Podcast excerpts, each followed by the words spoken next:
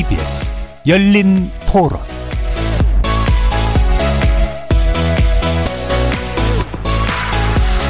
안녕하십니까. KBS 열린 토론 정준희입니다.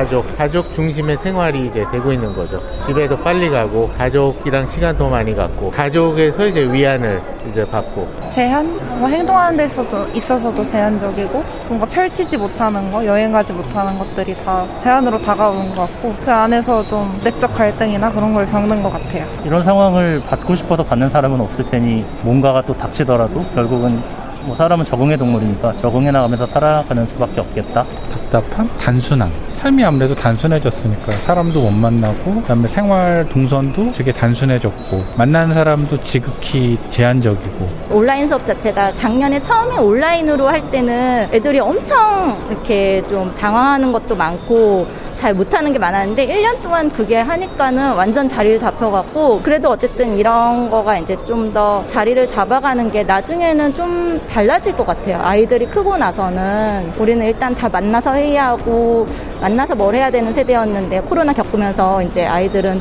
온라인 수업이 너무 당연시 되고 시대가 많이 바뀌는 게 이것 때문에 더 빨리 이제 격차가 느껴지는 거리에서 만나본 시민들의 목소리 어떻게 들으셨습니까? 특별기획 팬데믹과 대한민국 그 두 번째 시간 오늘은 코로나19 팬데믹이 인류에 던진 과제는 무엇인지 살펴보고자 합니다. 코로나19의 전 지구적 대유행으로 인해 인류는 경험해보지 못한 삶을 살아가고 있습니다. 비대면이 일상이 되어버린 시대 익숙했던 삶의 기본 조건과 형태가 달라지면서 행태의 변화를 넘어 가치관의 변화까지 나아가고 있을지도 모르겠습니다. 그리고 그 안에는 우리가 당연시했던 인간다움이란 것이 과연 어떤 의미와 가치를 갖고 있는 것인지에 대한 성찰이 자리하고 있는 것 같습니다. 코로나19, 기후변화, 인공지능의 급격한 발전 등과 같은 이 근본적인 변화의 물결 앞에서 인류는 계속 행복할 수 있을까요? 우리 인류는 지금까지의 모습처럼 지구의 지배자로서 살아갈 수 있을까요? 내적 외적 환경의 급격한 변화에 적응하면서 자신의 체제와 문명을 전환해온 우리 인류가 이번에는 어떤 해답을 찾게 될지 궁금합니다. 우리의 사회사 속에 혹은 DNA 속에 그 힌트가 있을까요? 그 답을 찾기 위한 여정을 떠나봅니다. KBS 열린 토론은 여러분이 주인공입니다. 문자로 참여하실 분은 9730으로 의견 남겨주십시오. 단문은 50원, 장문은 100원의 정보 이용료가 붙습니다.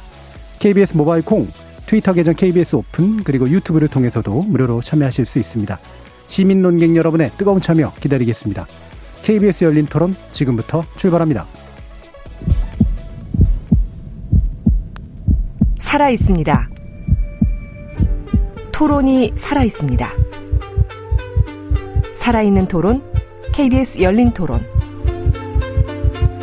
토론은 라디오가 진짜입니다.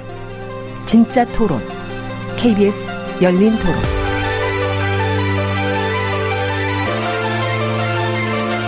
자, 오늘 이야기 함께 해주실 분 소개해 드릴 텐데요. 그 한 분을 모셨습니다. 현재 카이스트 전기 및 전자공학부 교수이시고요. 인문과학예술혁신학교인 건명원의 원장을 맡고 계시고 있는 분이기도 합니다. 연구하고 글 쓰고 가르치는 대학 뇌과학자 김대식 교수 자리하셨습니다. 네, 안녕하세요. 감사합니다. 거의 한 1년 만에 뵙는 거죠? 예. 그러네요. 근데 이게 뭐 제가 이야기 시작하기 전에 제가 요번에 다시 한번 발견한 건데 전기 및 전자공학부라고 하는 이름이 되게 재밌어요. 보통은 전기 전자공학부 뭐 이런 식으로 쓰는데 및을 쓰신 이유 같은 게 있나요? 원래? 뭐 제가 정한 건 아니고요. 그 아마 오랜 좀 학교의 전통이 들어있지 예, 않을까 예, 예. 싶고 저희 카이스트의 다양한 학과들이 중간에 이 및이라는 예, 예. 단어가 항상 들어있는 음. 것 같고 글쎄요 이건 뭐 제 개인적인 해석이라면 음. 결국 앞과 뒤 가 서로 대응하는 것이 아니고 함께 간다라는 것을 음. 좀 보여주기 위해서 네. 이런 및을 어, 쓰지 않았나 싶고 네. 아마 뭐 기업 어, 마케팅이나 브랜딩 하시는 분들은 가장 싫어하는 단어지 않을까 싶어요. 발음하기도 어렵고. 네. 그다음에 인문과학예술 어, 혁신학교 건명원 저는 뭐 관심을 갖고 봐왔습니다만 어, 이게 혁신학교라고 이름을 붙인 데는 또 이유가 좀 있을 것 같은데요. 그렇죠. 뭐잘 음. 아시다시피 사실 저희가 공식적인 학교는 아니고요. 네. 좀그 이 뜻을 가진 한 분이 어, 또 기부를 통해서 어, 그분의 어떻게 보면은 그분이 생각하는 대한민국의 숙제를 좀 풀어주는 어, 집단이라고 보시면 음. 되는데 그분이 저희들에게 저뿐만이 아니고 검명원에 참여하는 여러 교수님들에게 던졌던 질문은 어, 앞으로 대한민국의 미래를 짊어질 어, 젊은이들에게 어, 기존 교육 과정에서는 배울 수 없는 것들을 좀 네. 가르쳐 달라. 음. 사실 뭐 대학교에 있는 교수로서 좀 뜨끔하는 얘기죠. 예, 예. 우리가 다 커버해야 되는 음. 것들을 현실적인 이유 때문에 저희가 가르치지 못하거나 안 하는 것들을 이런 대안학교 같은 데서 가르친다는 약간 그런 좀 의미를 가지고 있고요. 음. 음, 이 학교가 뭐 학생들한테 목표를 정해주거나 목적을 이야기하는 건 절대로 없습니다. 예. 우리는 다양한 지식들을 제공을 해주고 그 지식을 기반으로 본인의 인생을 어떻게 살지는 본인이 직접 네. 결정하는 것이 좋겠다. 음. 아마 그게 가장 혁신적인 음. 그런 그 이 내용이지 않을까 싶네요. 예, 예. 이게 마침 또 그 얘기를 들으니까 그 원래 오늘 또 말씀 나누고 싶었던 게 어, 김대식의 키워드라고 해서 부제가 미래를 여는 34가지 질문이죠. 이 키워드를 제시해 주신 것 중에 교육이 있었거든요. 지금 시, 그러니까 이게 코로나19 시대의 교육은 뭘까도 있었지만 저는 사실 지금 시대의 교육이라는 게 뭘까? 또는 함께 모여서 학교, 함께 모여서 공부를 한다는 게 뭘까? 되게 많은 여러 가지 생각들이 드는데 어떠세요? 뭐 아무래도 이제 저는 직업이 교수다 보니 예. 아, 교육은 제 가장 큰 관심사 음. 중에 하나이지 않을까 싶고요. 또 그걸로 제가 먹고 사는 사람으로서 예. 매우 중요한 이슈겠죠. 전 약간 역사적으로 그런 생각이 들더라고요. 음. 도대체 학교라는 것이 왜 존재할까? 네. 그렇죠? 뭐 호모 사피엔스가 음. 지구에 등장한 게 30만 년 전인데 대부분 시대에는 학교 없이 음. 잘 생존을 했었죠. 그런데 어느 한순간부터 인간이 정착을 하고 부와 지식이 누적이 되기 시작하면서 정보의 불평등이 벌어지기 시작했었던 것 같아요. 네. 특정 장소에 부가 쏠리는 현상이 있었던 것 같이 음. 그리고 이런 불평등에 대해서는 우리가 뭐 사회에서 많은 논의를 지금 벌이고 있는데 동시에 정보의 불평등도 확실히 일어난 것 같아요. 음. 이게 뭐 좋다 나쁘다를 다 떠나서 그리고 불과 한 10년, 20년 전까지만 해도 특정 장소에 정보가 항상 모아졌었습니다. 그리고 그 특정 장소에 그 정보를 누적하고 관리하고 큐레이션 하는 사람들이 있었고 네. 이런 장소를 우리는 학교, 선생님, 대학교, 교수라고 불렀죠. 그리고 정보가 한 곳에 모여 있다 보니 학생들이 그쪽에 와야 되는 거죠. 음. 당연히 정보가 더 있는 쪽으로. 그런데 지난 10년 동안 인터넷이 대중화되고 나서 벌어진 일 중에 하나는 정보가 흩어지기 시작한 거죠. 네. 한 곳에 쏠린 것이 아니고 음. 사회 전체적으로. 그러다 보니 이제는 우리가 질문해야 될 것이 모든 정보들이 사회 전체적으로 지금 펼쳐져 있는데 왜 굳이 매일마다 학생들이 네. 음. 특정 장소에 와야 될까? 음. 똑같은 내용들을 인터넷에서도 더 쉽게 볼 수 있다면 물론 이런 질문들은 저희가 상당히 이론적으로 지난 몇 년 동안 던졌었는데 이 코로나 사태 덕분에 원하지도 않았지만 예. 이 질문을 우리가 더 던지게 된 거죠. 예. 이제는 집에 있을 수뿐이 없으니까. 대학교 학생들도 제실험실 학생들도 지금 재택근무를 하는 상황이기 때문에 이 친구들이 배우는 정보는 결국은 인터넷을 통해서 정보를 습득한다면 왜 굳이 또 학교에 나와야 될까라는 음. 아주 진지한 질문을 저희가 해야 되겠죠. 예. 그게 그거 그래서 이제 중요한 질문하고 연결이 되는 것 같아요. 그러니까 비대면 조건이라고 하는 게 바로 이제 코로나19가 우리한테 강제한 건데 뭐 어차피 뭐 예전부터도 비대면의 방식으로 이미 사회가 굴러온 것들은 굉장히 많이 있지만 반드시 대면해야만 가능하다라고 믿었던 것들이 이제 깨져나간 것들이 있잖아요.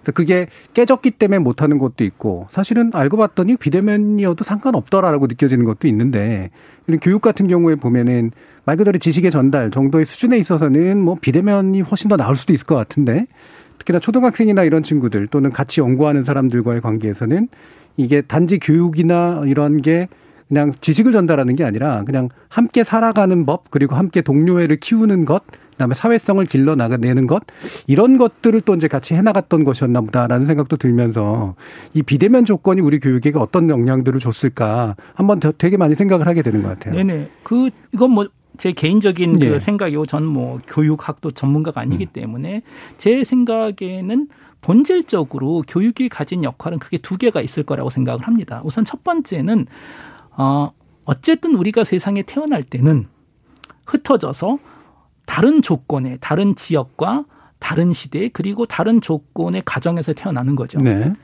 그렇지만 특히 우리나라 같은 경우에 우리는 5천만 명이 넘는 그리고 이 5천만 명 중에 대부분은 나하고 사실 아무 유전적인 관계가 없는 평생 단 한 번도 만나보지 못할 사람들과 공동체를 우리는 유지해야 된다라는 거죠. 그리고 거래를 해야 되고 협업을 해야 되고 그렇기 때문에 우선 학교의 첫 번째 미션은 제가 봤을 때 개인의 개개인들 간의 사회성 그렇죠. 그리고 이 관계 그 방법, 관계를 유지하는 것을 가르쳐 주는 것이 매우 중요하지 음. 않을까 싶고 이따 기회가 되면 살짝 우리가 여기에 대해서 이야기할 수도 있을 텐데 아 최근 뭐 많이들 이야기하는 Z 세대, 뭐 네네. 젠지라고 얘기하는 이 세대를 인류학자들이 또는 저 같은 뇌과학자가 매우 어, 관심을 가지고 음. 지금 보는 이유는 인류 역사상 처음으로 다른 인간하고 관계를 맺기 전에 음. 인터넷, 디지털 그리고 아바타하고 관계를 맺은 음. 세대겠죠.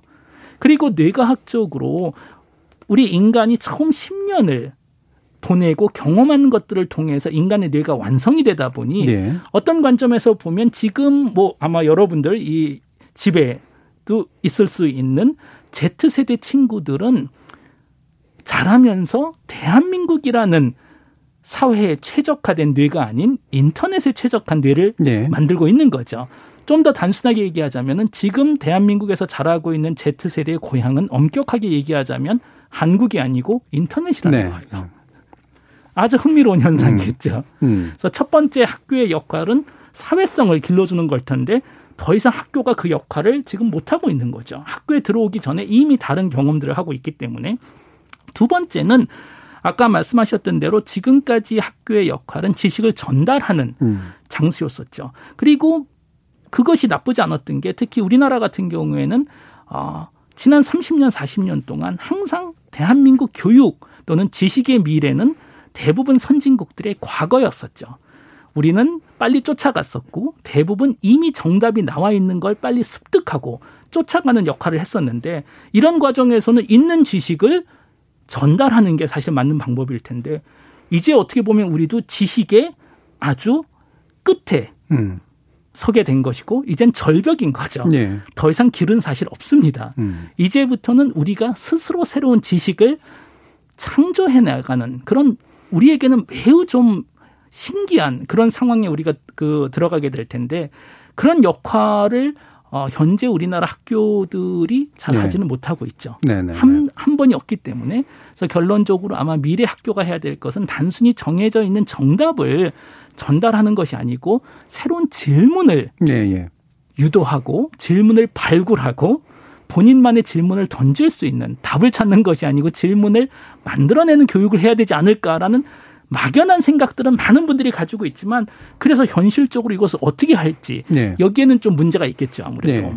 그러니까 지식 전수. 그러니까 사실 전수할 지식이라는 건 많지만 전수의 의미가 별로 없어지는 새로운 상황들하고 만나게 되니까 그래서 뭐 말, 말씀 주셨기 때문에 또 더 얘기 나누는 게 좋을 것 같은데요. MZ 세대라고 부르지만 밀레니얼과 Z는 되게 다른 세대다라고 주장하시는 이유가 Z는 인간과 만나서 인간과 함께 성장해 온 게 아니라 최초의 대면이 인간이 아닌 존재들과의 특히나 인터넷이라고 부르는 것이 고향인 존재다. 맞습니다. 그럼 인간, 그러니까 지금까지 인간이 인간과 만나서 만들어 온 두뇌와는 다른 종류의 두뇌가 분명히 형성되었을 것이다라는 그런 말씀이시잖아요. 그렇죠. 그게 정말 흥미로운 사건 중에 예. 하나가 어 저도 사실 여기에 대해서 최근에 좀 많은 고민을 하게 됐는데 현재 대한민국에서 함께 우리가 살고 있는 세대가 한 한 네 가지 세대가 있다고 칩시다. 뭐 네. 부모라는 음. 세대가 있겠죠. 2차 대전 또는 6.25 전쟁 이후에 태어나신 분들. 이분들은 100% 아날로기죠. 음. 그렇죠? 그 다음에는 X세대. 예. 아마 예. 우리 비슷한. 우리 비슷한 이제 늙어가는 우리 예. X 세대가 있을 거고 사실 우리는 아날로그로 자랐죠. 그렇죠. 우리가 예. 음. 어렸을 때 이런 거 없었거든요. 그러다가 성인이 돼서 디지털 기술이 생기고 정말 우리는 피 눈물 나는 고생을 하면서 예. 노땅이라는 소리 듣지 않으려고 밤마다 저녁마다 공부를 하면서 겨우겨우 쫓아가는 이제 그런 세대가 될 예. 거고요. 이주민이라고 그러죠. 이주민, 디지털 이주민이죠. 예. 이주민이라는 건 계속 억양이 있다라는 그럼요. 예. 그래서 저희가 사용하는 디지털 기술에는 항상 아날로그 억양이 포함되어 네. 있겠죠. 그 다음에는 밀레니얼. 음.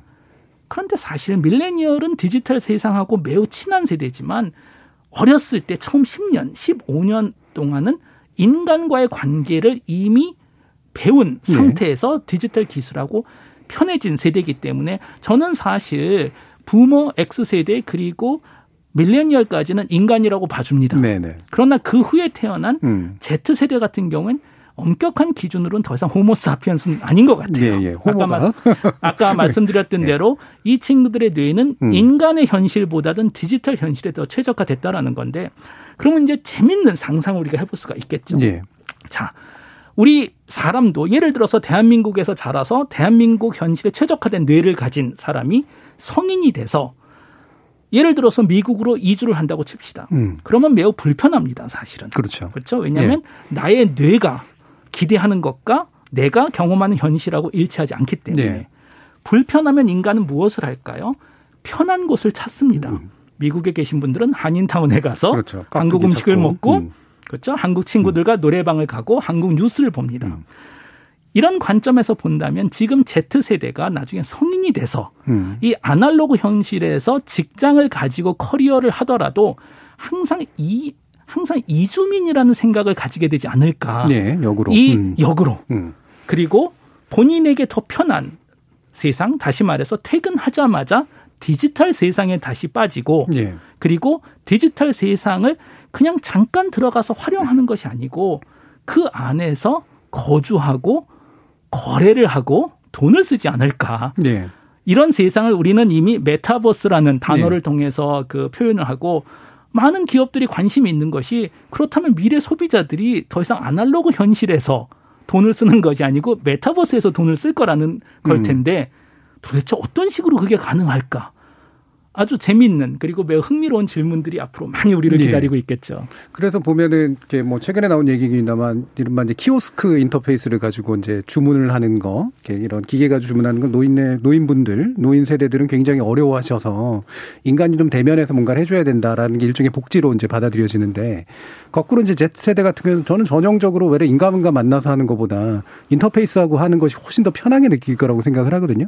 이를테면 배달 앱 같은 걸 많이 쓰는 이유도 사실은 상당히 많은 분 들이 그런 이유 때문에 쓰시는 네네. 거기 때문에 몇몇 연구 결과에 보면 특히 네. Z 세대 같은 경우는 대면 관계를 두려워한다 그러더라고요. 네. 특히 그리고 전화로 통화를 하는 음. 이런 그렇죠. 것에 대한 약간 그 이 두려움을 가지고 있기 때문에 휴대폰이라는 요 UI를 사용해서 본인이 선택을 할 수가 있고 또 하나는 언제든지 다시 나올 수 있는. 음. 그러니까 이 친구들이 그 우리 인간의 사회적 관계에 두려움을 가지고 있는 건 다들 아시다시피 아날로그 현실에서 사회적 관계는 항상 우리가 원하는 관계만 가지고 뭐 원하지 않을 때 빠져나올 수 있고 이렇진 절대로 않잖아요. 네.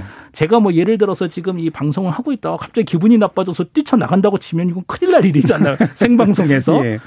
근데 Z 세대들은 예. 그게 더 편하다라는 네, 네. 거예요. 네. 그 앱에서 본인은 나오면 됐다. 음. 그래서 아마 근데 저는 또 그런 생각이 들더라고요. 그런 앞으로 미래 Z 세대들의 행동 또는 판단이 저희 같은 특히 이 디지털 또 이주민들에게는 사실 매우 새롭고 그리고 이해하기 어렵죠. 그런데 또 거꾸로 보자면 이미 우리의 행동은 50년, 100년 전 사람들이 보자면 사실 이해하기 힘든 행동들이 많습니다. 그렇겠죠. 예를 들어서 뭐 음. 19세기라고 칩시다. 당시 뭐 톨스토이, 도스토옙스키 같은 분의 소설책에서 보면 남자가 여자한테 사랑에 빠지면 적어도 연애 편지 한 20장, 30장 그렇죠. 쓰고 시도 좀 쓰고 예. 노래도 부르고 오늘날 우리가 문자로 음. 강아지 아이콘 하나 보내는 걸 19세기 사람들이 본다면 예. 기겁을 예. 할 거예요. 음. 인간도 아니다. 이렇게 정서가 메말라서 어떻게 더 이상 인간으로 살 수 있을까라는 생각을 하겠지만 또 우리는 잘 살고 있거든요. 음. 그래서 아마 저희에게는 매우 새로운 이 Z세대의 또 행동 역시 그들이 주력이 됐을 때는 네. 그것이 당연하고 과거를 보면서 지금 저희를 보면서 어떻게 맨날 사람하고 서로 눈을 마주치면서 살 수 있었을까라는 음. 질문을 던지지 않을까 싶네요. 음. 그러면 그 최근에 흔히 말해서 이제 이대남이니 또 2030 세대에 대해서 이제 기성세대들이 관심을 정치적으로 가져주는 게 어, 의미가 있다고는 생각을 하지만 사실은 과연 이게 이 모습이 그들에게는 제대로 좀 좋게 비칠까라는 생각도 있어요. 그러니까 그들의 고민을 너무 좀 자기 방식대로 판단하는 그런 측면들이 있어 보이거든요. 뭐 예를 들면 자산의 형성이 어렵다라든가 뭐 여러 가지 의미로 어 이들이 겪는 뭐 일자리의 고통이라든가 다 맞긴 한데 과연 Z세대들은 제일 중요한 건 아까 얘기하셨던 것처럼 자신들이 익숙한 삶을 원래 살아야 되는데 저들이 만들어 놓은 삶에 살아야 되기 때문에 생기는 불편함이나 불만이 제일 크지 않을까? 이런 그렇죠. 생각이 좀 들거든요. 네. 그러니까 얼마나 네. 재밌는 현상이에요. 네.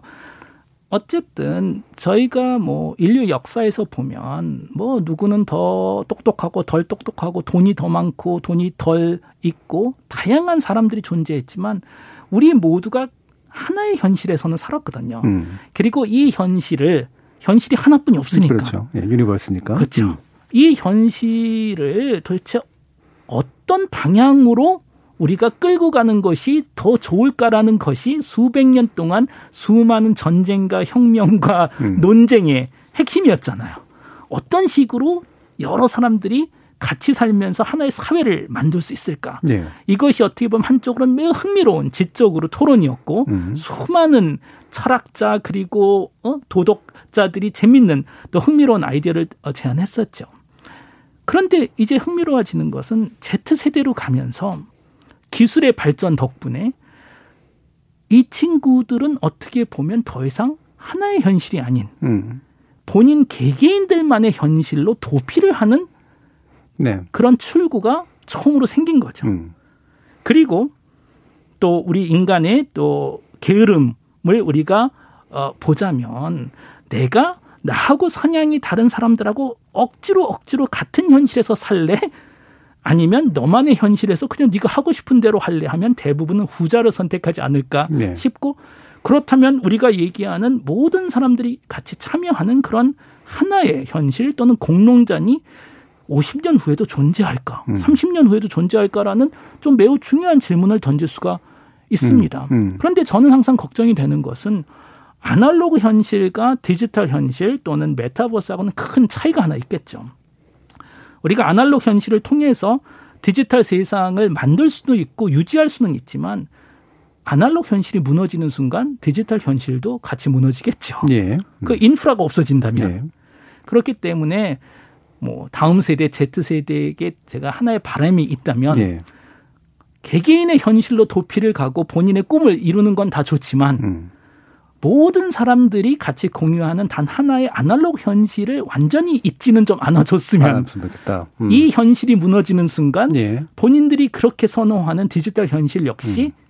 무너질 수 있다라는 것을 좀 계속 설명을 해줘야 되지 않을까 싶어요. 예, 예. 그러니까 그 가상이 만들어내는 다중우주의 들어가서 편안함을 느끼고 이런 것들은 뭐 좋을 수 있고 음. 뭐 그, 그다지 문제가 아닐 수도 있는데 그 가상의 다중우주를 받침해주는 하나의 현실이라고 하는 것들이 있으니까 거기에 대한 기억을 잊지 말고 그렇죠. 자꾸 좀 돌아와서 한 번씩 살펴보고 그다음에 공통의 토대에 대해서 한번 생각해봤으면 좋겠다라는 그렇죠. 그런 네.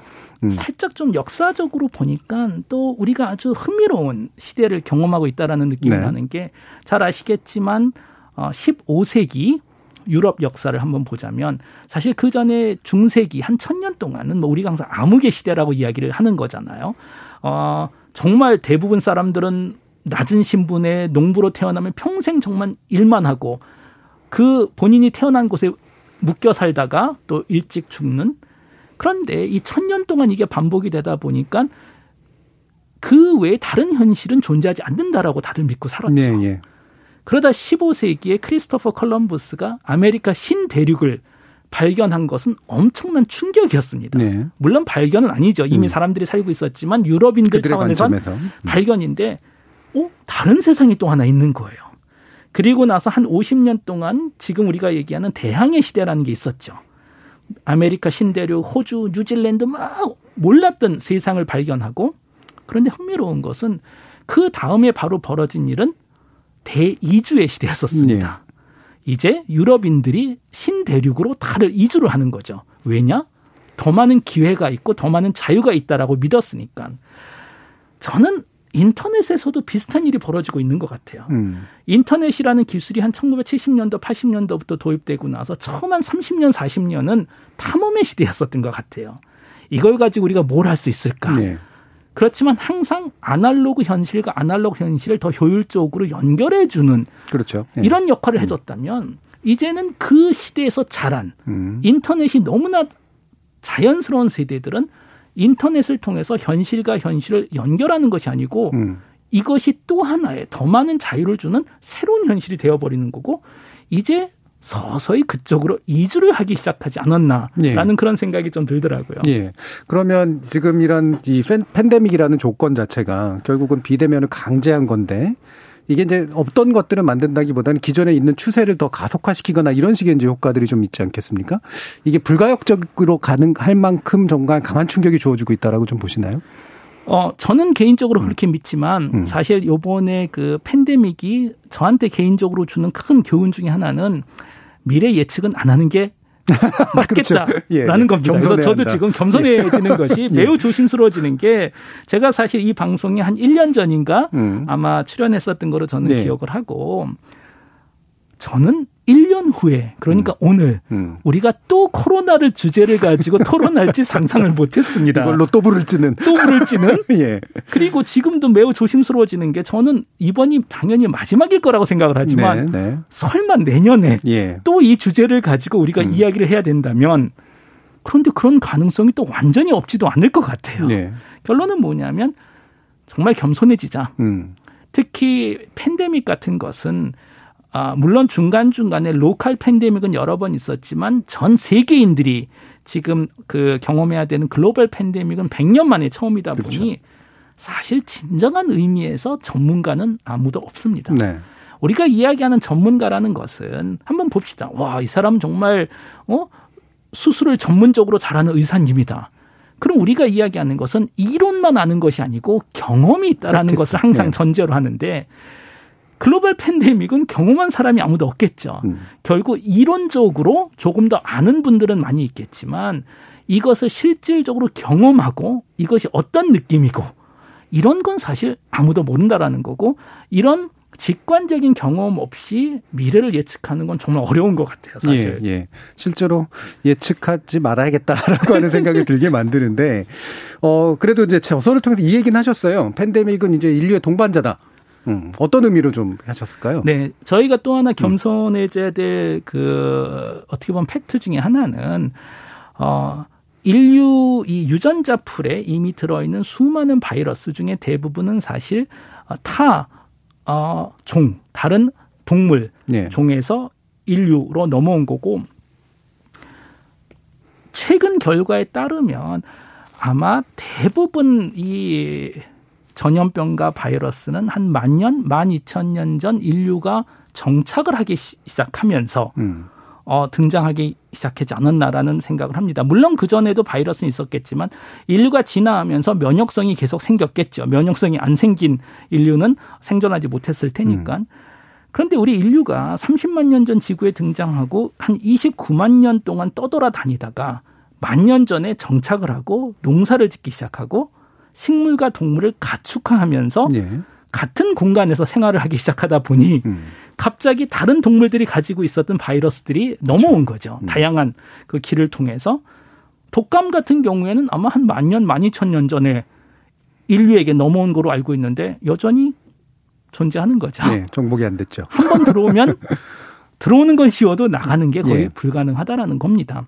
음, 그래서 또 많은 전문가들이 말씀하시는 거는 이번에 뭐 글쎄 어느 동물에서 들어왔는지 여전히 모르잖아요. 뭐 박쥐에 박쥐를 통해서 들어왔다는 분도 있고 다른 종을 통해서 들어왔다는 분들도 계시지만 이 코로나 바이러스 역시 우리가 managing은 할 수 있어도 네. 완전히 없애는 것은 이제 어렵지 않을까. 음. 그리고 이미 뭐 제약 회사들은 물론 제약 회사들은 또 어, 본인들의 또 self interest가 있으니까 얼마만큼 믿어야 될지는 모르겠지만 어, 매년마다 우리가 백신을 맞고 백신을 맞아야 된다라고 음. 이야기를 하기 시작하고 또 미국 그리고 유럽 연합 같은 경우에는 이미 본인들이 당장 그 사용할 백신보다 훨씬 더 많이 가지고 있으면서도 추가로 그것도 수억 도지의 예. 백신들을 추가로 주문을 하고 있다라는 것은 대부분 국가들은 이 상황이 올해 또는 내년에 끝나지 않고 반복적으로 계속 유지되지 않을까라는 생각을 아마 가지고 있는 것 같습니다. 예. 그러니까 뭐 100년 전에 우리가 경험했던 이제 스페인 독감 같은 경우에 뭐 기록으로 남겨진 것들을 보면 결국은 이제 100년 전에 또는 그 중세 이후로 지속적으로 이제 바뀐 것이 있다면은 그 전염병을 다루기 위해서 인간이 자신의 지혜를 최대한 활용하는 그래서 뭐 백신 같은 기술을 개발한다거나 방역 기술을 이제 개발을 한다거나 이런 방식들이었잖아요. 그럼 저는 이게 거의 상당히 끝에까지 온 것 같은데 이 기술의 방식이라고 하는 게 그러면 이 문제를 결국은 기술이 해결할 수 있다라는 신념으로 밀고 나가는 게 좋을까? 아니면은 기술이 아닌 방법으로 공존을 도모하는 게 옳을까? 어떻게 생각하세요? 뭐 아주 중요한 질문이죠. 예. 예를 들어서 뭐 중세기 흑사병을 한번 봅시다. 음. 뭐 다양한 기록들이 남아 있으니까 우선 첫 번째는 저희는 지금 코로나 사태가 지금 1년 반이죠. 기껏해야. 그런데 이렇게 힘들잖아요. 네. 근데 중세기 때는 수십 년, 수백 년 동안 그렇죠. 네. 진행이 됐었죠. 네. 그리고 사라졌다 갑자기 다시 오고 음. 그런 삶을 우리는 상상하기 상당히 어렵습니다. 그리고 더 상상하기 어려운 것은 지금 이 코로나 바이러스 그 질병이 아마 치사율이 글쎄요 1.5% 2% 아마 3% 이하 정도로 제가 알고 있는데 음. 살짝 나라마다 다를 수는 있겠지만 물론 높은 거죠. 하지만 중세기 때 그 흑사병의 치사율은 30% 50%였거든요. 네. 단위가 다른 네. 거죠. 네. 개인적으로 우리는 그걸 상상하기 어려울 것 같아요. 음. 10명이 만났다 며칠 후 5명이 죽는다는 거잖아요. 그런데 전염병 관리 차원에서 보면 매우 잔인하게도 이런 식으로 치사율이 높으면 높을수록 결국 살아남는 사람들은 면역성이 만들어진 네. 사람들이겠죠. 음. 그러다 보니 어느 한순간 이게 뭐 매우 잔인한 자연적인 방법으로 바이러스가 컨트롤 되지만 현대 사회에서 우리는 그, 런 방법은 절대로 쓸 수가 없겠죠. 네. 스웨덴이나 이런 나라에서 한번 시도를 해본 거잖아요. 음. 그렇죠? 거리 두기 두지 말고 집단 면역성이 스스로 생기도록 해보자. 사회적 여러 문제가 있기 때문에 결국은 다시 어, 거리두기 정책으로 돌아온. 그래서 제 생각에는 아마 중세기 사람들은 또 우리의 행동을 이해하지 못할 거예요. 네.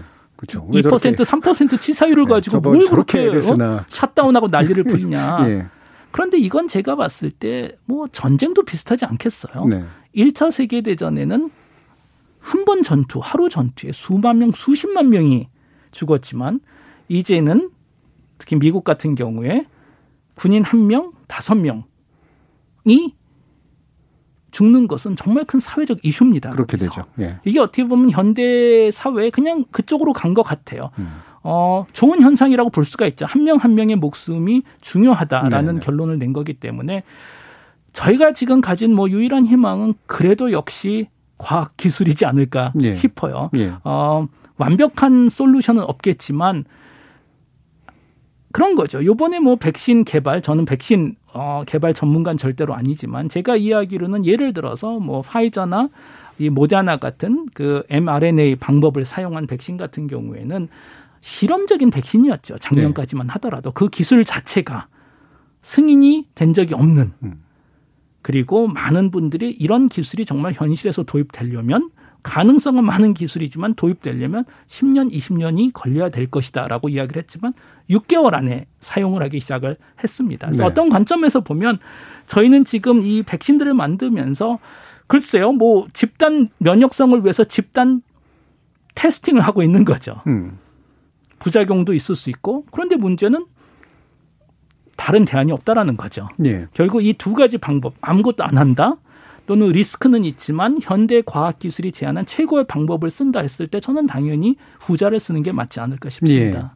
예. 그러니까 현대 우리가 이제 만들어낸 과학 기술의 최대한을 쓰면서 동시에 사실은 중세 때 썼던 이제 사실 인간 몸 테크놀로지잖아요. 그렇죠. 몸이 견뎌줄 수 있을 것이냐 말 것이 문제가 이제 결합돼 가지고 결국은 새로운 국면을 한번 돌파해 보려는 그런 시도를 하는 셈인데 어 교수님께서 이제 써주신 그 책이 어 콘디티오 이제 후마나라는 표현을 쓰셨어요. 그러니까 인간의 조건이라고 하는 것이 결국은 여러 가지 키워드를 통해서 이제 살펴보셨지만 이제 근본적으로 이게 어떤 의미일까 그리고 어떻게 바뀌는 걸까라는 그런 질문하고 연결돼 있는 것 같은데 거기에 대한 얘기 좀 해주시죠. 네, 뭐 인간의 조건이라는 음. 것은 결국 뭐냐면 아, 이 세상에 있는 모든 인간이 공통점으로 느끼는 또는 풀어야 되는 해결해야 되는 그런 존재적인 문제이지 않을까 싶은데 뭐 당연히 여러 가지는 있습니다. 뭐 첫 번째 어 예를 들어서 저희가 다들 세상에 태어날 때 글쎄요, 뭐 진행자님은 어떠실지 모르지만 저는 이 세상에 태어나겠다고 동의한 적은 사실 한 번도 없거든요. 뭐 사인을 하거나 예. 도장을 찍거나 예. 결국 뭐 그냥 태어나는 거죠. 예. 이유가 있을 수도 있고 없을 수도 있고 그것에 대한 질문을 계속 던지는 우리는 어디서 왔는지가 큰 또 인간의 조건 중에 하나일 거고 또 두 번째는 아니 이렇게 해서 내 동의도 없이 태어나고 우리가 또 선택할 수도 없었잖아요. 네. 우리가 정말 뭐 어? 부자 나라에서 선진 나라에서 태어나는지 아니면 뭐 아프가니스탄에서 태어나는지 또 태어나서 그럭저럭 적응을 하고 그 사회에서 성장을 하고 좀 행복한 기억을 모으고 좀 잘 살아볼까 하면 또 갑자기 그냥 그만두라고 자연이 예. 우리를 또 데려가는 예. 그래서 두 번째 질문 우리는 결국 어디로 가는가라는 것이 또 음. 컨디처 후만의 큰 질문인데 음. 그거 외에 현대 과학에서는 아주 중요한 질문이 하나 더 있다라고 지금 보고 있습니다. 그건 음. 뭐냐면 우리 인간이 음 당연히 우리는 이기적인 유전자를 아마 가지고 있는 생명체겠죠. 그러다 보면 보니 당연히 우리의 행동에는 많은 그 이기주의적인 음흠. 나를 위한 나 위주, 나하고 비슷한 사람들 위주의 성향이 분명히 들어 있을 겁니다. 당연히. 음. 네. 그런데 또 인간은 영장류죠. 음. 호모사피언스는. 영장류는 사회적인 동물이죠. 네. 사회적인 동물이고 인간은 절대로 혼자서 생존할 수가 없습니다.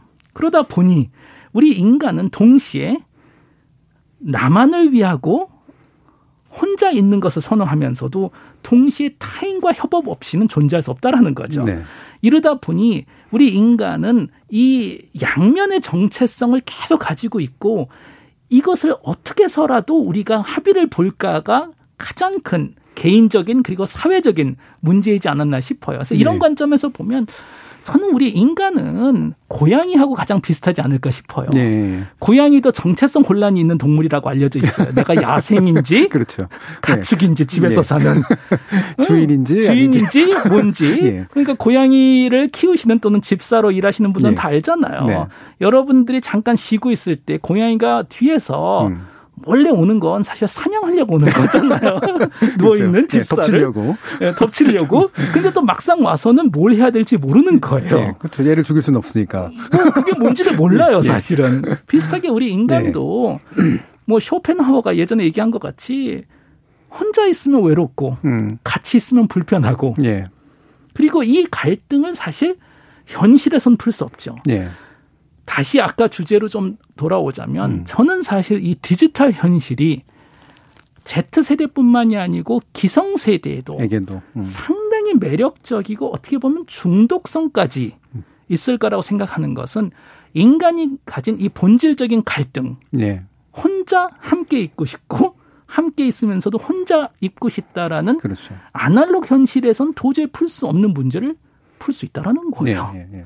디지털 현실에서 나 혼자만의 세상을 가지고 있으면서 원하면 소통이 또 가능하잖아요. 네. 소통이 불편해지기 시작하면 바로 끊어버리면 되는 거고 음. 케이크를 먹을 수도 있고 팔 수도 있고 어떻게 보면 우리 인류가 항상 원했던 것을 풀어준다라는 그 약속이 이 메타버스에 들어있기 때문에 음흠. 이렇게 유혹적이고 음. 어떻게 보면 음, 중독성까지 있지 않을까라는 생각을 해봅니다. 예. 실제로 아까 유튜브에서도 그런 말 써주신 분 계시더라고요. 아날로그 세대도 사람 만나는 거 힘듭니다.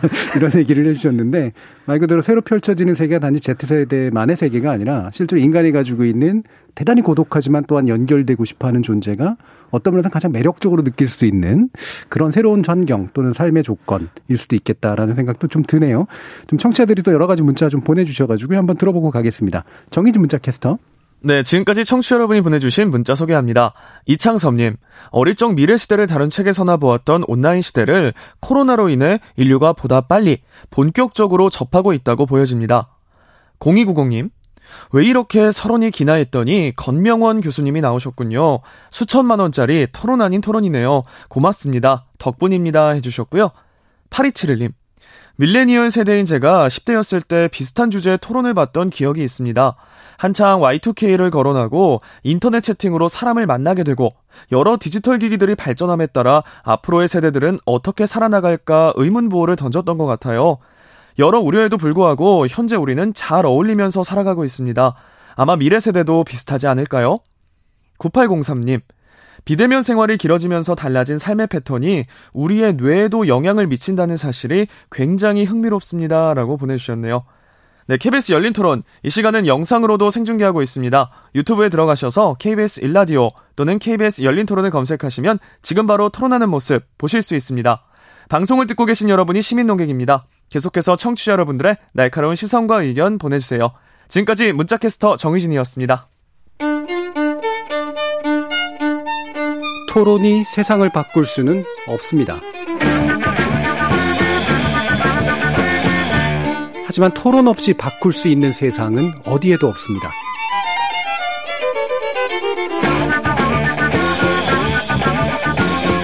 세상의 선한 변화를 갈망하는 당신.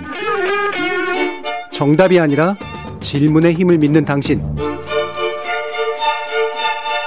우리 KBS 열린 토론에서 만납시다.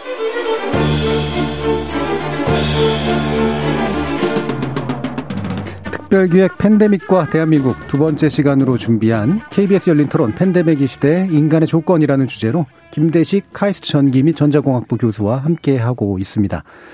자, 이렇게 쭉 말씀을 이제 나누다 보면 인간이 진보해 온 게 맞나? 뭐 이런 생각도 사실은 좀 들긴 드는데요.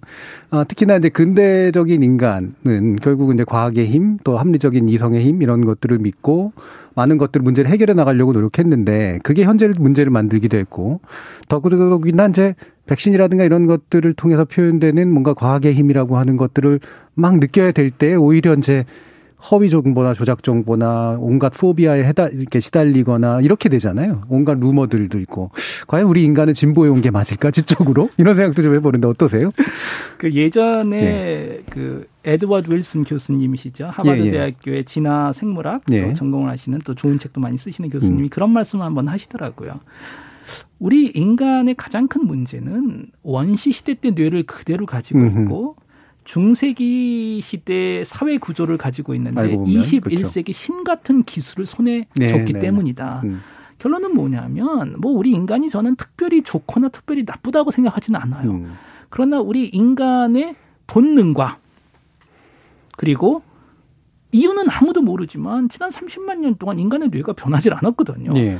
를 들어서 뇌 안에는 글을 쓰는 영역조차 없습니다. 예를 들어서 그렇죠. 애초에 장착되지 않았죠. 장착되지 않은 예. 하드웨어가 예. 말을 하는 영역은 있어요. 예. 글이라는 건 나중에 만들어지고 예. 사실 글이 뭐 발명된 게 한 5천 년, 6천 년 됐다라고 예. 얘기를 하잖아요. 그 전에 대부분 30만 년 동안은 글 없이도 예. 문자 없이도 행복하게 잘 생존을 했죠. 이런 과거의 뇌를 가지고 있는데 우리는 21세기 기술을 가지고 이 시대에 더구나 혼자 그리고 가족뿐만이 아니고 5천만 명이 되는 나하고는 사실 아무 인연이나 아무 관계가 없는 사람하고 공동체를 만들어야 된다라는 어마어마한 챌린지를 하나 가지고 있고 예. 우리가 여기까지 온 것도 저는 대단하다고 생각을 예. 해요. 음. 물론 우리가 뇌의 하드웨어를 바꿀 수가 없었기 때문에 우리는 글쎄요. 종교, 과학, 철학, 문명, 예술 여러 가지 소프트웨어 패치라고 부를까요? OS를 바꾸고 OS를 살짝 예. 계속 OS는 업그레이드 했는데 예. 하드웨어가 똑같은 거예요. 예. 결과적으로. 예. 그러다 보니 매우 흥미로운 일이 벌어진 게 어, 당연히 우리 인류가 과거 원시 시대보단 좀 낮았겠죠. 음. 그런데 가끔 특히 인간이 불안해하거나 미래가 예측하기 어려워지거나 불확실성이 커지거나 외로워지거나 할 때 다시 본능으로 돌아가는 네. 이건 분명히 있습니다.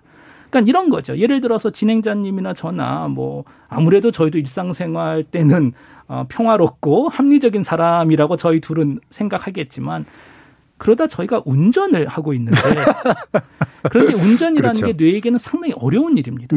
이뭐 몇천 킬로그램 되는 쇳덩어리를 그렇죠. 시속 100km 넘게 엄청난 속도로 속도로 달리면서 음. 거울 두세 개를 계속 보면서 네. 조작을 해야 되는 거잖아요. 다시 말해서 우리 인간의 인지 능력이 완전히 꽉 차 있는 거죠. 네. 이럴 때 갑자기 옆에서 누가 차선 끼어들게 하면 음. 평상시에는 절대로 생각조차 못했던 욕설이 욕설이 나오는 거죠. 그렇죠. 예.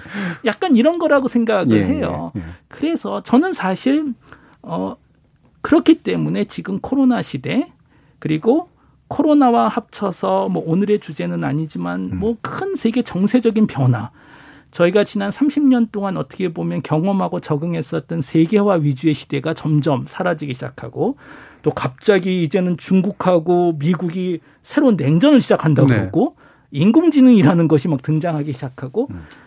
과거에 우리가 경험하지 못했던 것들이 너무 많이 나온다라는 것은 우리 개인 개인 그리고 또 코로나 바이러스를 통해서 매우 불안하죠. 경제적으로도 불안하고 사회적으로도 불안하고 미래가 정말 계속 연장이 될까? 그리고 뭐 아까 그 청취자분이 말씀하신 것 같이 어떻게는 또 계속 될 겁니다. 네. 그러나 그것은 아주 오랜 장기간으로 보는 거고 인간은 지금 존재하는 거잖아요. 대부분 사람들은 아마 매우 두렵고 미래에 대한 예측할 수 없는 미래 그리고 코로나 덕분에 외로운 이런 일상생활을 산다라는 것은 지금 이 순간 우리 개인 그리고 국가 리더들, 기업 리더들 모두 이성보단 본능에 예, 예. 더 집착할 확률이 높아진다라는 거죠. 음, 예, 예. 그럴 수밖에 없을 것 같아요. 아까 자동차 비유 굉장히 잘해주신 것 같은데 그러니까 이렇게 용량을 초과하는 그런 일들이 자꾸 벌어졌을 때 사실은 우리는 이성에 기대는 것 같지만 알고 보면 되게 직관이나 본능에 기대서 당장의 문제를 해결하려고 하게 되는 성향이 생기게 되고 지금이 바로 그런 스트레스 같은 것들이 이제 굉장히 강한 그런 시기이다 보니까 뭐 예를 들면 포퓰리즘이라든가 감성적 자극이라든가 허위 정보라든가 이런 것들이 훨씬 더 만연할 수밖에 없는 이게 지적 능력하고는 다른 또 다른 문제가 그렇죠. 될것 같다라는 생각이 좀 들어요. 어떻게 보면 인간의 본성과 음. 또 감성적인 문제이기 때문에 저는 방금 말씀하신 포퓰리즘이나 가짜 뉴스가 같은 거를 네. 양갈래 길로 대응을 해야 되지 않을까 싶어요. 네, 네, 그러니까 지금 우리는 계속 합리적 이유를 대면서 왜 그게 말이 안 되는지를 설명을 하고 있거든요. 그렇죠. 예. 이성적 예. 대응. 이성적 언어로. 음. 이성적 언어. 음. 아니지. 이거는 팩트가 아니잖아. 빌 네. 게이츠가 그런 바이러스를 만들 리가 없지. 음. 라는 이성적 아규멘트를 우리는 계속 하고 있는데 그게 먹혀 들어가지 않을 거라는 거예요. 네.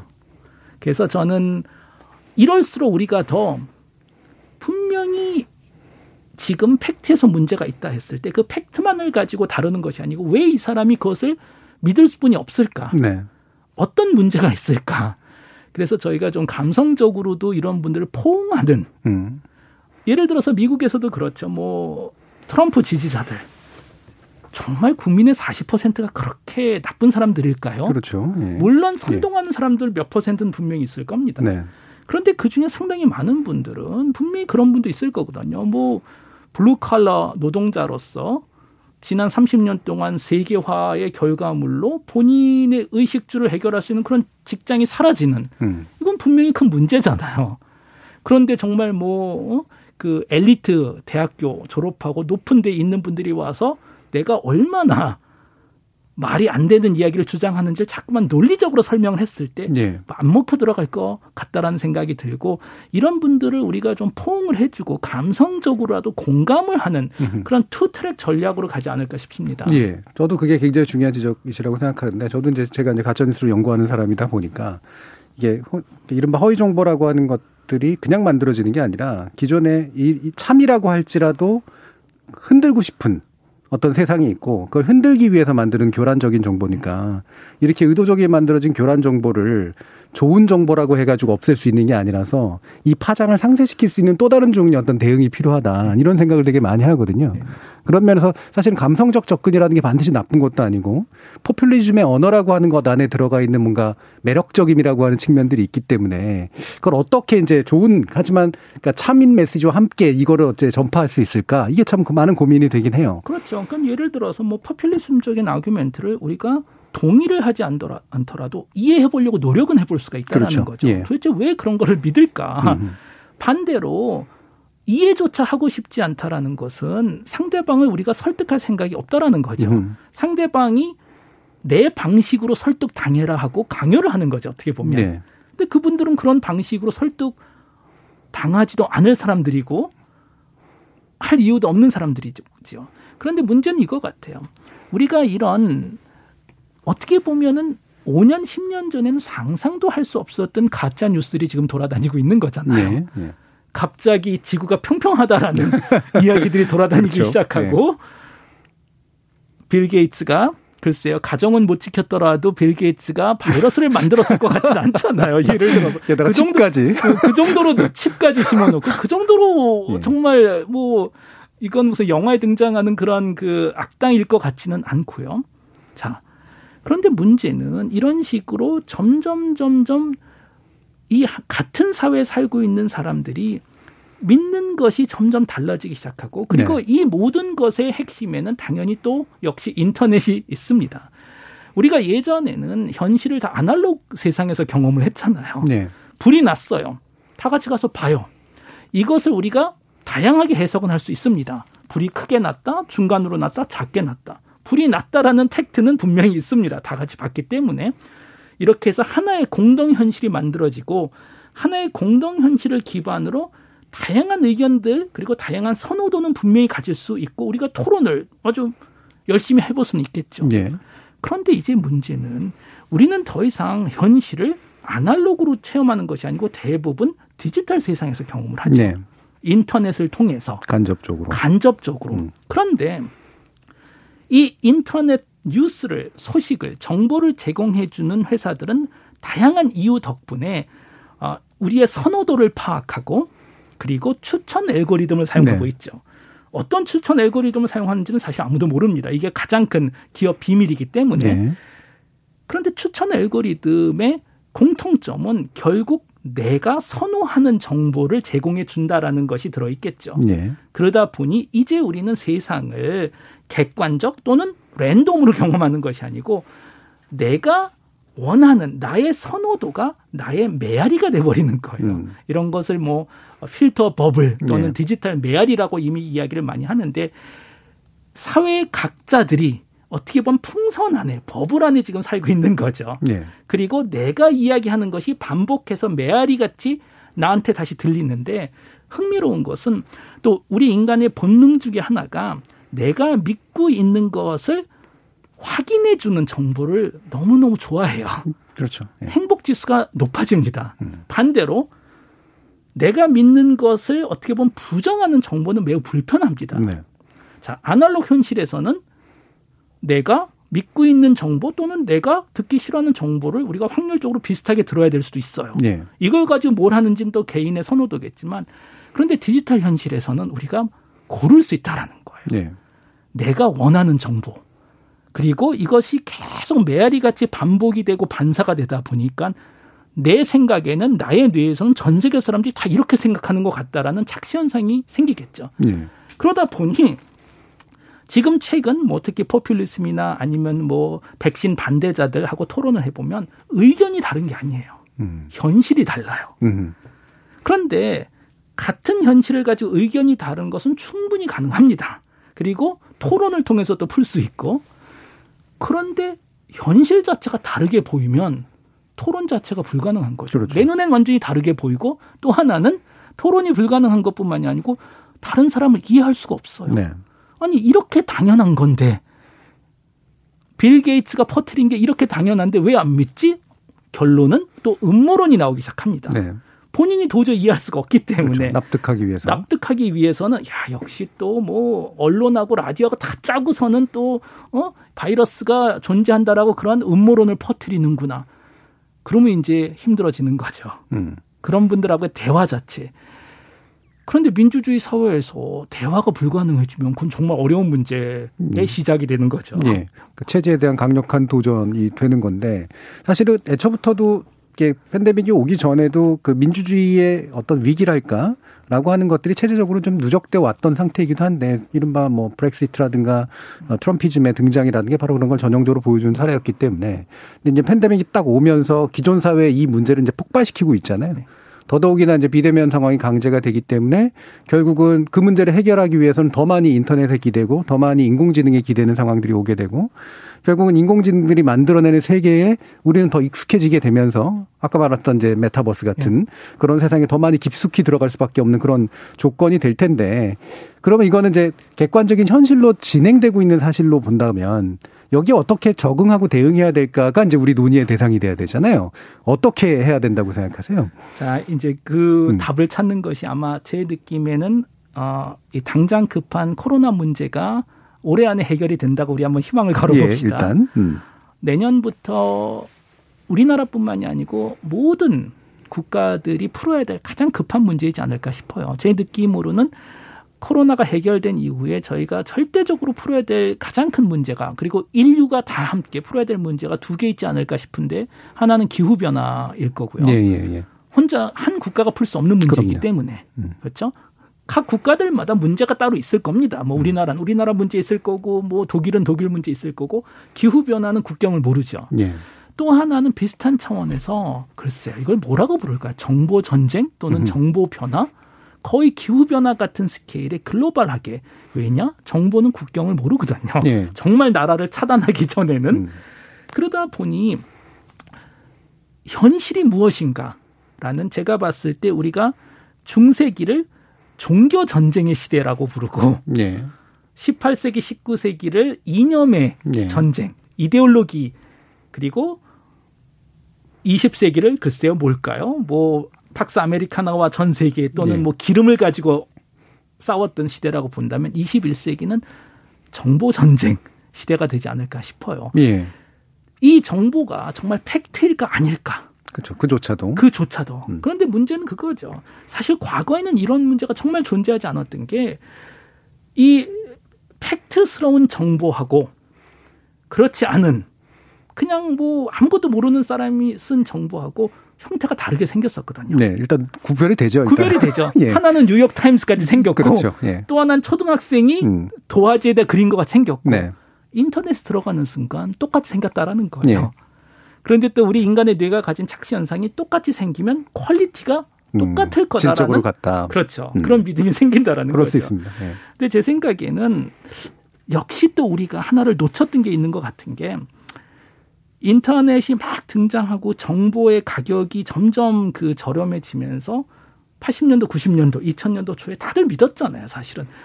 야, 정부가 더 이상 기업이나 정부가 정보를 독점하지 않고 모든 사람들한테 이 세상의 모든 정보가 공급된다면 예. 사실 science fiction 같은 얘기잖아요. 음. 내 손 안에 있는 이상한 전화기 가지고 전 세계 모든 정보를 볼 수 있다라는 그러면 세상 그러면 사람은 더 계몽 될 것이고 음.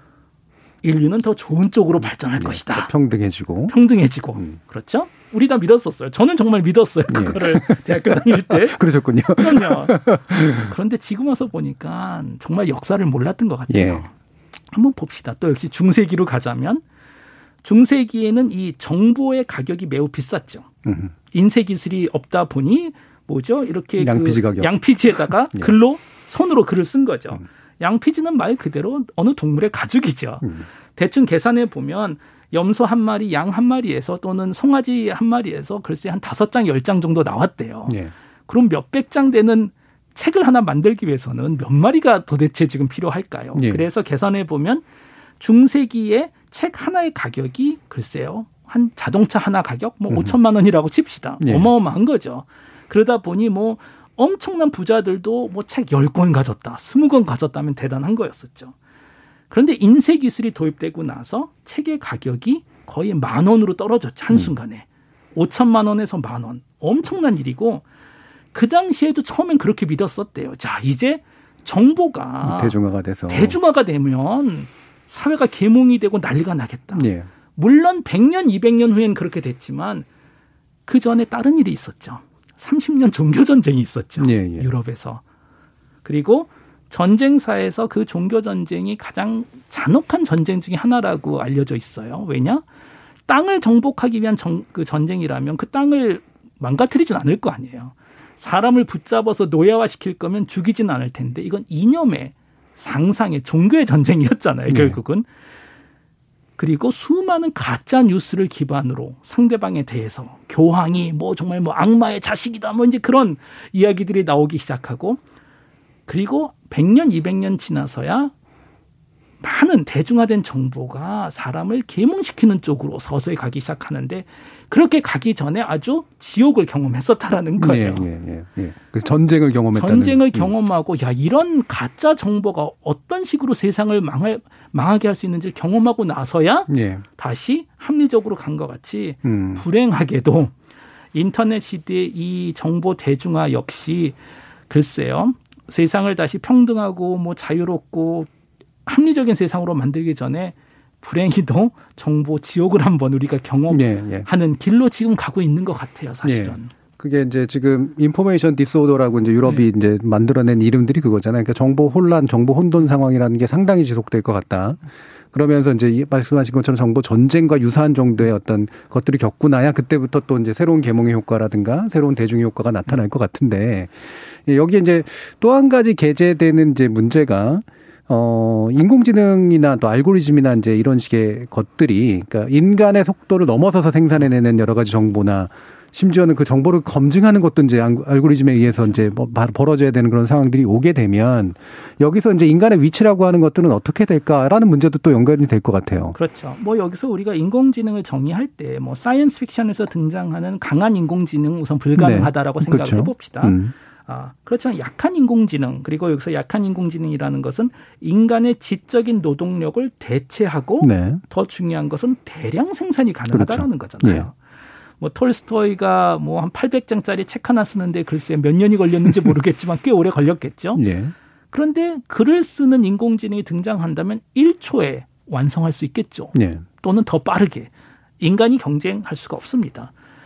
근데 그렇다면 이런 인공지능은 참이고 좋은 정보를 대량 생산할 수 있지만 가짜 뉴스도 대량 생산할 음. 수가 있고 음. 또 하나는 참과 거짓을 보자면 사실 거짓이 만들기가 더 편하거든요. 더 맛있고요. 더 맛있고. 예. 그렇죠? 예. 왜 우리 다들 뭐 연예계 이상한 소식 같은 게 그렇게 네. 관심 있을까요? 재밌어요. 음. 그리고 재밌는 거는 중독성이 더 있고. 네.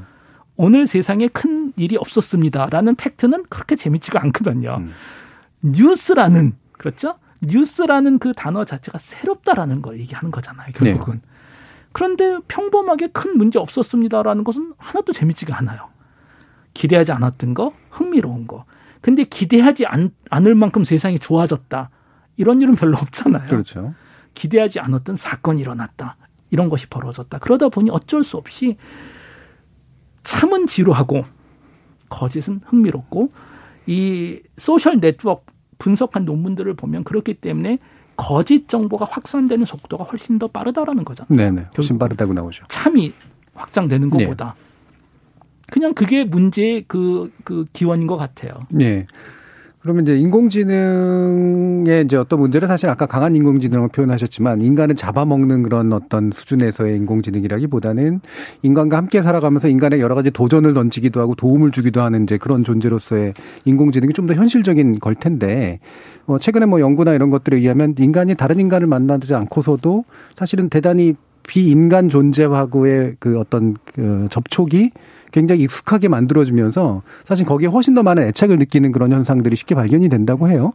그런 면에서 뭐 인공지능과 공존 자체는 어려운 문제가 외래 아닐 것 같은데 대신 우리가 그 과정에서 느끼는 행복이라고 할까 이런 게 어떤 걸까 어떤 거여야 할까 뭐 이런 이제 궁금증도 드네요. 저는 사실 저희 다음 세대 다시 예. 말해서 인터넷과 AI가 자연스러운 뭐 Z 세대에는 인공지능하고 공존이 아무 문제 네. 되지 않을 것 같아요. 그렇죠. 그런데 또 흥미로운 질문은 인공지능이 우리하고 공존하고 싶어 할까라는 질문이죠. 예, 예. 제가 최근에 그 아주 흥미로운 책을 하나 읽었는데요. 뭐 이식으로 작가 영국계 그 일본계 영국 작가의 클라라와 태양이라는 그 책의 내용이 그런 거예요. 뭐 새로운 인공지능이 등장했는데 이 인공지능의 역할은 아이들의 친구를 해주는 거예요. 친구 네. 역할. 그렇기 때문에 이 인공지능은 계속 인간을 관찰하고 이해하려는 이제 그런 능력을 가지고 있는 매우 흥미로운 책입니다. 제가 어느 신문에서 이 책을 리뷰하면서 그런 얘기를 썼었던 것 같아요. 저는 인공지능이 등장해도 우리 인간을 이해 못했으면 좋겠다. 어. 우리 인간을 이해하는 순간 우리가 얼마나 구린지 이걸, 이걸 이해하는 순간 들켜버리는 거예요. 이게 이게 예. 이게 뽀록 나 버리면 예, 예. 우리가 그렇게 좋지는 않은데 사실은 네, 공영방송의 뽀록은 좀 아, 죄송합니다. 그리고 또 하나 그 이 인공지능 이야기 특히 강한 인공지능을 얘기를 할 때 저는 요새는 그런 생각이 들더라고요. 물론 우리가 인공지능하고 같이 공존하고 합의를 보고 하면 좋겠지만 어쨌든 우리 인간의 역사 자체가 뭐 그렇게 자랑스럽지 않기 때문에 인공지능이 정말 인류에게 높은 기준을 네. 갖다 대고 인류를 음. 판단하기 시작한다면 우리에게 좋을 게 없을 것 같아요. 네. 그래서 네.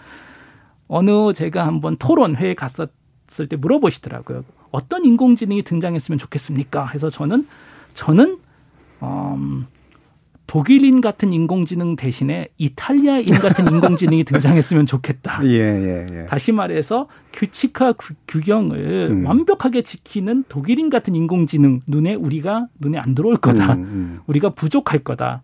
대신 이탈리아인 같이 좀 너그럽고 조금 우리가 완벽하지 않더라도 음. 너그럽게 봐주는 좀 그런 인공지능이 우리 인류에게는 조금 더 좋지 않을까라는 얘기를 예. 했었던 것 같습니다. 예. 그러니까 하나하나 꼬치꼬치 캐묻고 막 판단하는 인공지능보다 적당히 알아서 예, 들어주고 그다음에 스스로 알아서 또 해결해주고 스스로 알아서 해결해주는 그런 인공지능. 네. 음 그러면 어떠세요? 이 인류 역사가 사실 분명히 변곡점에 온 건 맞는 것 같거든요. 이게 뭐 말 그대로 tipping point라고 부르는 것이건 그렇지 않건 간에 어, 이 시대를 살아나가는 그런 동료 인간들이 물론 Z세대도 있고 M세대도 있고 X세대도 있고 그러긴 합니다만 이들이 이제 공통적으로 아까 이제 말씀하셨던 각자의 metaverse에서 살, 살아가더라도 공통의 현실의 어떤 기반이라고 하는 걸 확인해 보는 어떤 경험이 됐건 또는 이 스트레스를 어떤 식으로 넘기는 게 필요하다라는 조언이 됐건 간에 한번 귀한 말씀 들어보고 싶네요. 네, 우선은 저는 뭐그 저 그리고 진행자님 그리고 이 방송을 듣는 우리 모두가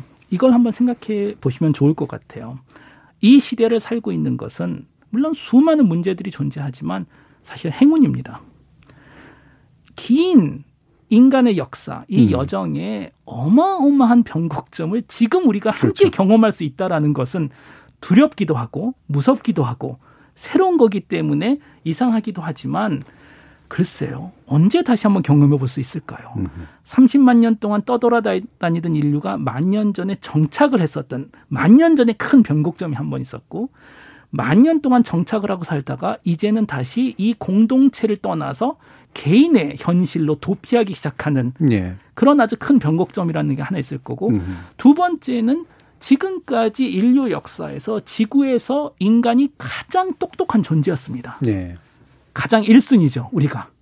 그런데 그렇죠. 이제는 우리가 갑자기 지구에서 2등으로 살아야 될 수도 있는.